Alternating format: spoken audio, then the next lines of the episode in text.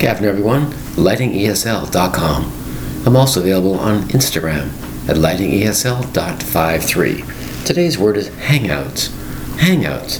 Two distinct syllables for the word hangouts, spelled H A N G O U T. Hangout's is an expression when people gather in a certain place very, very frequently. It's called hangout. It's for socializing, of course, and recreation. It's a hangout.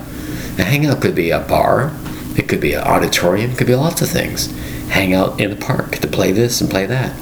It's called a hangout. It's just a place. It doesn't have to be a set place. It could be any place, actually, any place. An established bar, an established stadium, auditorium, a part of a park, anywhere you want. You can call it a hangout. Where are you? I'm in a hangout. It's called the mall, a shopping mall. It could be many things you can think of. The word is hangout, spelled H A N G O U T. Hangout. Thank you very much for your time. Bye bye.